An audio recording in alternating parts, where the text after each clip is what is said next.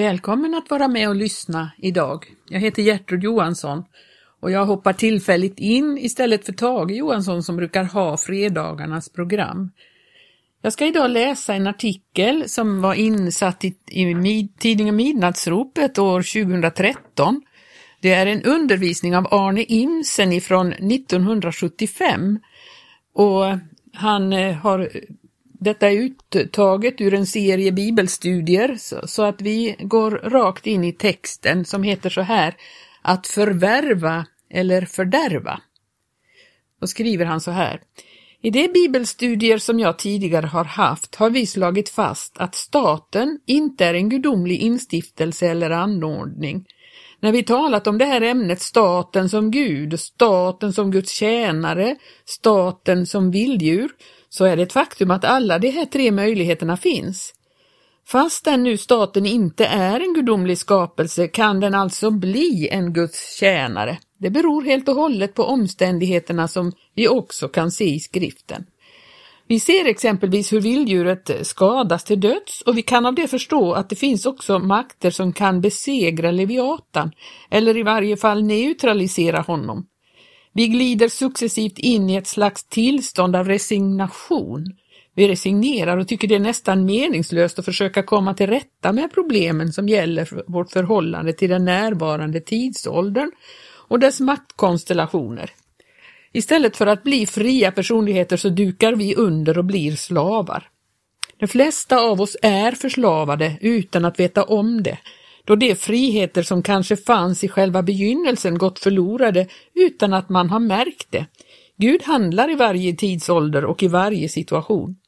För det första uppenbarar han för människan hennes benägenhet att berömma sig av att vara fri medan hon är fåfänglighetens träl. Hon berömmer sig av att vara självständig men hon är egentligen fruktansvärt bunden.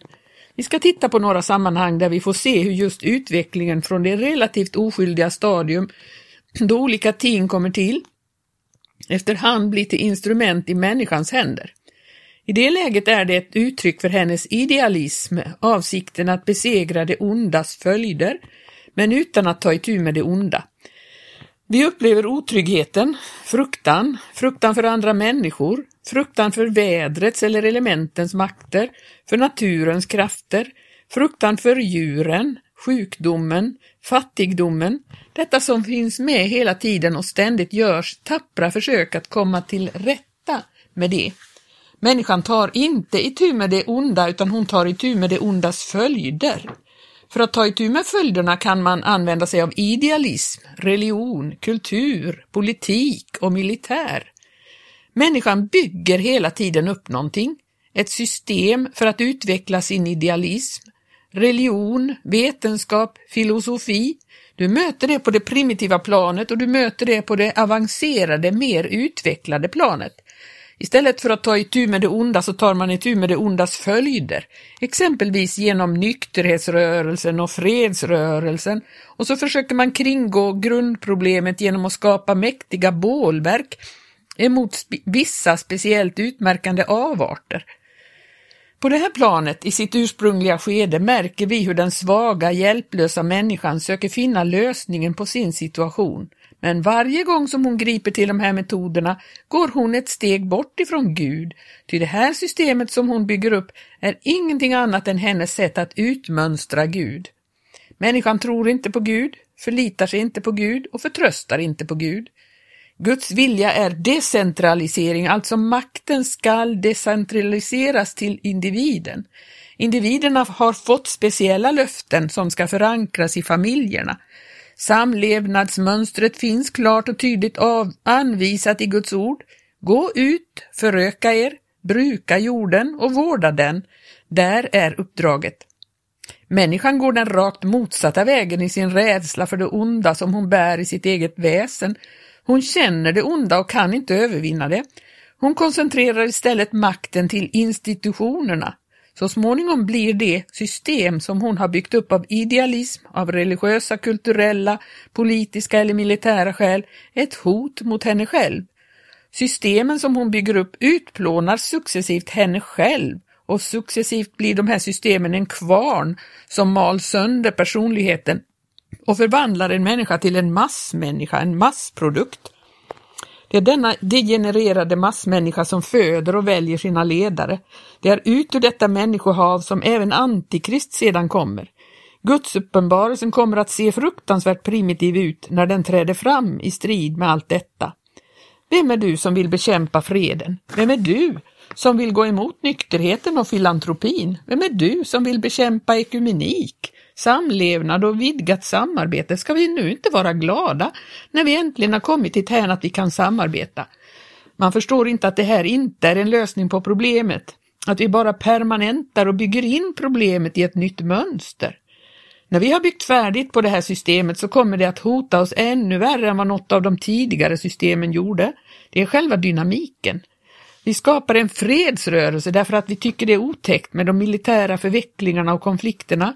Människan säger vi måste få slut på krigen och så sätter hon igång med sina aktiviteter för att skapa en fredsrörelse som blir farligare än själva kriget. Blir fredsrörelsen farligare än själva kriget? Ja, det är ju fredsrörelsen som kommer att föda fram Antikrist. Fredsrörelsen är ett försök att åstadkomma hyggliga samlevnadsformer och den är bara ett dåligt försök att göra sig oberoende av fridsfursten. Fridsfursten går inte med på våra villkor och våra försök att skapa någonting, därför att vad som först och främst måste tas itu med är krigens djupaste orsak. Människan som kämpar för fredliga ändamål blir egentligen farligare än den värsta hök. En hök är relativt lätt att avslöja men en fredsapostel. Kyrkorna faller för det här och öppnar sina predikstolar för fredsapostlarna och de kommer med sitt fredsbudskap. Fred utan Kristus, fred utan syndernas förlåtelse. Och så har vi nykterhetsrörelsen. Det är väl ingen som vill förneka att vi har en fruktansvärd situation. Människans enda följeslagare är missbruk av droger och berusningsmedel. Det är ont. Nykterhetsberörelsen är behjärtansvärd. Det fanns idealism i den första generationen som byggde upp dessa rörelser, för på, då led många människor av missförhållandena, exempelvis på grund av alkoholmissbruk. Många har också lidit på grund av krigen och har känt det som en nödvändighet att vidta åtgärder för att få detta onda övervunnet i de mänskliga samlevnadsformerna. De har satsat sin, sina liv, sin fritid, sitt allt på idén, idealen, att komma till rätta med problemen. Efterhand sker det en successiv förändring med det som man har byggt upp. Den första generationen förändras väl inte så snart, men den påverkas av trycket utifrån och blir allt mer beredd att kompromissa med omgivningen. Så kommer det en generation som tar den första generationens arbete i arv och det sker oftast utan någon märkbar förskjutning. Men det har redan ägt rum en förändring på djupet. Den generationen är inte så beredd till offer, till helhjärtade insatser, att leva så ensidigt och osjälviskt utan vill förutom de ursprungliga värderingarna också ha någonting annat. Detta blir allt mer tydligt när den andra generationen utvecklas. Som regel är det så att när den tredje generationen kommer då är idealismen urholkad medan däremot organisationen står kvar. Den tredje generationen får i arv en organisation, men den har ingen större offervilja, den har inte samma intressen, samma inspiration, vision, ideologi och pionjäranda. Resultatet blir en organisation som står där som ingen orkar med. Inte ens idealisterna själva orkar med den. Organisationen utlämnas åt samhället, organisationen som är ett resultat av pionjärgenerationens insatser integreras allt mer med samhället. Samhället får ge den ett innehåll som då naturligtvis ska ligga så nära nykterhetsrörelsen eller fredsrörelsens intentioner som möjligt. Jag kan tala om för dig att det är likadant med samfunden. De är underkastade exakt samma förändringens lag. Vad står kvar när de två första generationerna har gått? Då står institutionerna, organisationerna och kyrkorna kvar. Det blir den tredje generationen som får vårda traditionerna och så småningom överlämnas kyrkan åt samhället. Kyrkan är nödvändig och den har en stor och betydelsefunktion att fylla. betydelsefull funktion att fylla. Man kan inte befria ett samhälle från religiösa aktiviteter eller religiöst liv. Samhället inser att det är betjänt av att äga samfunden. Så blir också samfunden integrerade. De växte fram som väckelserörelser utanför kultursammanhangen, utanför politiken, utanför hela samhälle och maktstrukturen, ganska maktlösa och som regel förföljda. Det är helt otroligt att se hur man idag sitter på parkett och applåderar fäderna istället för att ta reda på orsaken till att de drabbades av smälek och förföljelse. Vad är orsaken till att de kämpade mot de vilda djuren och att vi sitter på parkett och applåderar? Så småningom hände det någonting i utvecklingen som gjorde att det etablerades samarbete lite här och lite där som så småningom utvidgades. Ytligt sett kan det se ut som om allt sammans är oförändrat. Kyrkan har bevarat sin identitet, säger man, och man har skyddat sin integritet. Dessutom har man bevarat sin egenart och sin särart och sin självständighet i förhållande till staten. Vi har inte övergivit några positioner, vi har inte svikit någonting, vi står kvar. Det kan se ut som det är på det sättet att man inte har gått in i samhället, men det är bara så att genom det som har skett så har samhället vidgat sina gränser. Det är så det går till. Samhället vidgar sina gränser, det är där problemet ligger. Det är där problemet sitter, hela tiden vidgas gränserna. Genom kringgående rörelser får samhället ett indirekt och så småningom ett direkt inflytande över grupperna och församlingarna som tidigare var utanför. Jag ska läsa ett exempel på det här ur Hemmets vän 1975. Det är en skildring om hur det var för 120 år sedan bland läsarna i Dalarna. På första sidan står det Fångkärrorna skramlade ofta med läsare till länsfängelset. Och då frågar man sig, hur ser det samhälle ut som har fångkärror för läsare? Vad var orsaken till den konflikten? Finns orsakerna till konflikten kvar? Om inte, varför har striden bilagts? Då måste man alltså ha enats på andra punkter. Just på andra punkter än det som var konfliktens djupaste och ursprungliga orsak. Eller förändrats så att man bejakar det man tidigare bekämpade. Jag ska läsa här. Då man betänker att det var olärda människor som knappt kunde läsa upphör man inte förvånas över deras obeskrivliga bibelsprängdhet. De svarade alla sina belackare med bibelord. Belackare. Och de hade en säkerhet och frimodighet som endast den heliga ande kunde ge, för någon social bakgrund ägde de inte. Dalarna var på den tiden en fattig provins i Sverige där det var ont om brödfödan. Så var läget då Vomhus bildade sin församling. Sju personer som döpt sig i Orsasjön bildade genast en församling och skaran växte undan för undan. Det hände vid flera tillfällen att man sköt på dopkandidaterna, men inget ont hände dem. Frihetstanken växtes tidigt i Vomhus baptistförsamling. Man ville helt frigöra sig från statskyrkan och man ville inte betala skatt till kyrkan och prästerna. Inte heller ville man sända sina barn till vardagsskolan. När jag läser detta tänker jag, jaha, det var de det på den tiden, när det verkligt onda fanns i Sverige, men nu är det inte så ont längre, för nu har samhället blivit kristet och skolan blivit from. Då på den tiden var det klart att föräldrarna måste ta sina barn ur vardagsskolan, men inte idag, för nu har vi fått en utsökt fin skola. Det var på den tiden man sköt på dopkandidaterna. Nu skjuter man dem inte utan nu ger man dem en gåva istället för dem, att de döper sig. Samhället ger ju subventioner för varje medlem. Vi behöver ta reda på vad som har skett i det här stadiet innan samhället hade vidgat sina gränser och lagt församlingarna under sig. Då sa de kristna, vi betalar inte skatt till kyrkan och prästerna. Det var otänkbart. Så går utvecklingen sin gång och vi går fram 120 år. Då är det inte längre fråga om de kristna ska betala skatt utan då säger de kristna, vi vill ha pengar tillbaka för den skatt vi har erlagt till samhället. Så kommer subventionssystemet. Staten subventionerar verksamheten. Det har skett någonting, för förut sköt man på läsarna, men nu däremot subventionerar man deras verksamhet. Frågan är nu den, vad är det som har skett? Är orsakerna till förföljelserna undanröjda eller är det på det viset att den tredje generationen sålde sig alldeles för billigt? Nu har alltså samhället flyttat sina gränser, blivit generöst och erkänt verksamheten. Vad beror det på? På vad sätt har samhället påverkats av de här rörelserna? Det är klart att de i en eller två avseenden har påverkats, men i verkligheten står samhället oförändrat kvar på sina positioner. Det har vidtagits vissa attitydförändringar som är betingade av nödvändigheten, vanligtvis taktiska förändringar i det yttre.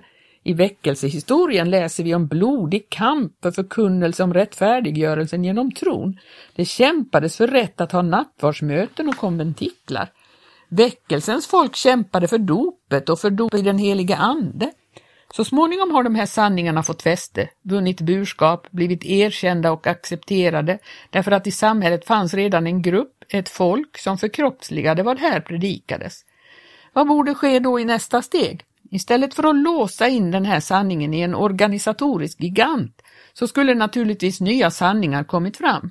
Gränserna skulle ha flyttats hela tiden. Då den kampen upphör så neutraliseras också folket. Spänningen går förlorad och när spänningen gått förlorad försvinner konflikterna. Och de har fått så många år på sig kan samhället diskutera utan att ta upp de teologiska frågorna naturligtvis. De diskuteras inte men man etablerar en diskussion om andra saker. Första generationen sa, vi tar barnen ut ur skolan. Det var motiverat av situationens allvar. Vi kan inte låta våra barn påverkas av denna skola som står i det ondas tjänst och aldrig tar itu med det ondas orsak, utan hela tiden sysslar med följderna.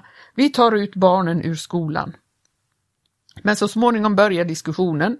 Rädslan för att vara avvikande, annorlunda och för att bli utpekad kan inte övervinnas av någonting annat än kärleken och när den första kärleken har gått förlorad, då är man vanligtvis rädd och orkar inte med.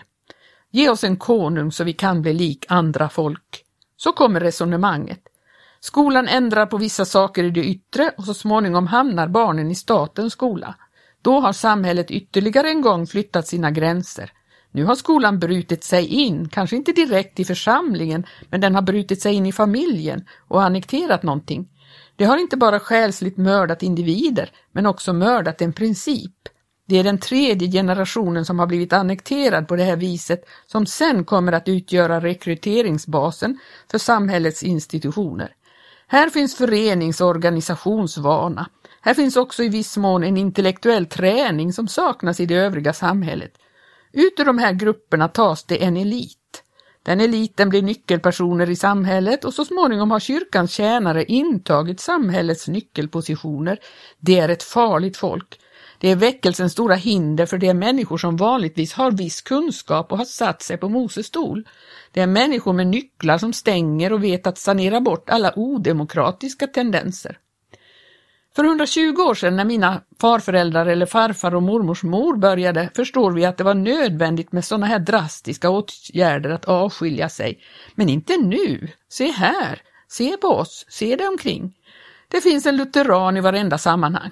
Det finns en metodist och en baptist. Och titta, det finns ju en pingstvän överallt.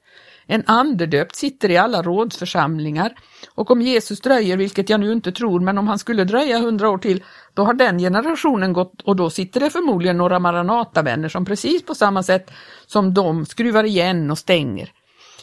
Det är våra barnbarnsbarn som talar om vilka insatser vi gjorde, vilken idealitet vi var uppburna av och hur bra vi ordnade så att de också fick rättigheter att utöva sitt inflytande i samhället. Men då är samhället så ruttet så det är knappt något mänskligt liv som kan överleva. Men de upplever det inte så, tvärtom, de menar att sig vara mitt inne i tusenårsriket. Jag hoppas vi slipper se det. Vad beror detta på? Det beror på att man ständigt, gång på gång, försöker åtgärda följderna istället för att ta itu med orsaken. Och så kommer alla de kristna och tror att de i kyrkorna har de lämpliga verktygen, redskapen, instrumenten och den lämpliga kraften och så lovar de ut sitt evangelium för följderna och när de har fått makten att operera så är strukturerna mycket värre än de var innan de började. Mycket värre för de skapar total förvirring eftersom det som förut var uppenbart ont för allas ögon, det blir uppblandat. Det skapar en sån förvirring att man vet inte om det är ont eller gott. De kommer med ett religiöst element och ger till och med det onda en kristen motivering och kommer med detta in i samhället. Jesus talar i sin undervisning oerhört allvarligt om församlingen som frestas att genom mutativa förändringar förvandlas ifrån växt till träd. I Matteus 13 läser vi liknelsen Jesus framställer om senapsväxten som växer upp och bevarar sin identitet, sin särprägel, ända fram till dess att den genom någon förunderlig förändring blir ett träd som växer upp med ett jättelikt grenverk. Halleluja, säger kyrkligheten, nu äntligen, den där lilla otäcka växten som stod där som ett irritationsmoment, senapsfröet, denna otäcka krydda, nu äntligen har vi fått någon ordning på det här. Den har blivit en kulturväxt, se nu hur den växer, hur den utvecklas, hur stort och fint träd det blir, beundrat av alla. Man frågar sig hur har en sån liten oansenlig företeelse kunnat få en sån kromosomartad växt? Det är ju en mam ett mammutträd. Man måste gå tillbaks till jättarna för att hitta något liknande. Det blir något enastående på jorden. I den första delen av det här kapitlet där Jesus talar i liknelser om himmelriket står det om mannen som gick och sådde. Det står att fåglarna kom och plockade upp det som var sått vid vägen. När vi tar reda på vilka fåglarna är så hittar vi att det är sataniska redskap som hela tiden är ute och plockar det som såddes ur vägen. Där möter vi motsatserna. Vägen är det upptrampade, det bearbetade, vi lägger märke till somt såddes på stengrunden på berget. Det är den ursprungliga onda naturen. Vägen är alltså kulturen, det av människan bearbetade. Ordet som sås på vägen kommer fåglarna och plockar upp. Då frågar man sig, var kom fåglarna ifrån? Det enda vi får veta är att de var Satans, den ondes redskap. När Jesus sen för utvecklingen vidare i den fortsatta delen av liknelsen, då upptäcker vi att det väldiga grenverket i trädet blir platsen där fåglarna bygger sina nästen. Där har vi det igen, vägen och trädet. Vi läser den fruktansvärda liknelsen som Jesus framställer i samma kapitel där han talar om surdegen. Det talas om tre skeppor mjöl och kvinnan som kommer och lägger surdeg i mjölet. Surdeg lägger man vanligtvis inte i mjölet utan i degen, men här läggs surdegen in i mjölet. Låt oss följa den fortsatta förändringen.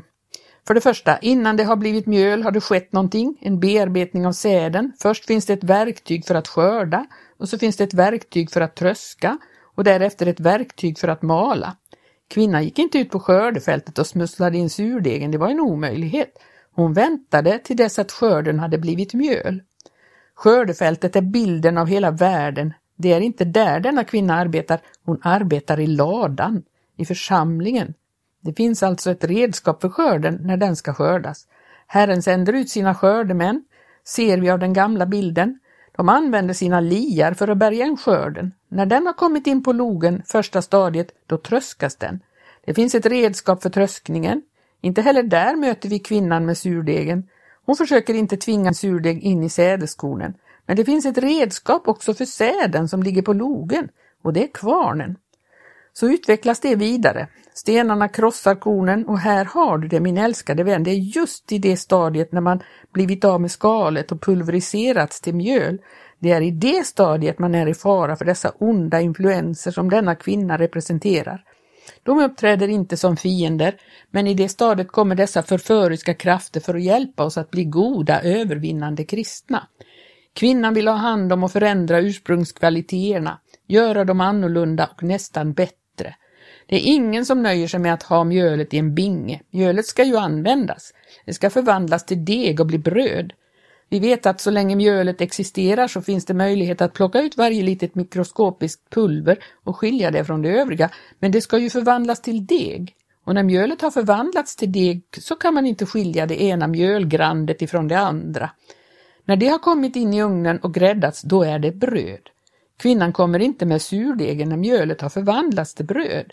Precis i det rätta ögonblicket kommer hon med sin surdeg och lägger ner den i de tre skepporna mjöl. Kvinnan lägger in sin surdeg i mjölet och så småningom är hela mjölet förstört. När nu surdegen har trängt igenom kan man då få ut den ur mjölet? Det är en omöjlighet. Det enda sättet att bevara mjölet det är att det aldrig får komma i förbindelse med surdegen. Det gäller inte kornet när det står på skördefältet eller säden då den ligger på logen, utan det gäller först när skalet är borta och säden har pulveriserats till mjöl. Säden går att förvara på logen men inte mjölet, det måste in i ladan. Mjölet måste skyddas från alla farliga influenser.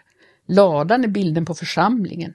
Ska vi komma undan alla dessa surdegsinfluenser så kan vi inte träda i kontakt med dem. Det enda sättet är att vi skyddas i ladan, i en avskild gemenskap med stängda dörrar för världens alla influenser. Den opånyttfödda människan blandar ihop, Babel blandar ihop ont och gott, men när Herren kommer med sin ande så skiljer han åt kött och ande, märg och ben. Allt sätts på sin rätta plats. Ben är formen, mängden, märgen är innehållet. Herren skiljer det åt, det finns inget ben i märgen, han skiljer det åt. Vattnet och jorden skiljer han åt, men människan och Satan blandar ihop ljus med mörker. Vi vill varken ha ljus eller mörker, vi vill ha skymning, vi vill ha varken himmel eller helvete, vi vill ha fred på jorden. Egentligen vill vi varken ha Kristus eller Antikrist, för vi vill bara vår egen lille Gud. Blanda ihop. Allt sammans det här finns utvecklat, fullmoget, färdigt, mäktigt, imponerande. Stolta traditioner, heroism, inte sekter eller separatister. Många kristna idag har komplex för det. Det värsta man kan säga åt en kristen är att han är sekteristisk. Säger man dessutom att det är en liten sekt så får man ju sammanbrott. Det finns ju inget värre. Det farligaste som finns är en liten sekt. Ty betänk mina bröder hur det var vid er kallelse, inte många som var visa efter köttet blev kallade, inte många mäktiga, inte många av förnämlig släkt. Men det som för världen var dåraktigt, det utvalde Gud för att han skulle låta det visa komma på skam. Och det som i världen var svagt, det utvalde Gud för att han skulle låta det starka komma på skam. Och det som i världen var ringa och föraktat, det utvalde Gud, ja det som ingenting var, för att han skulle göra det till intet som någonting var.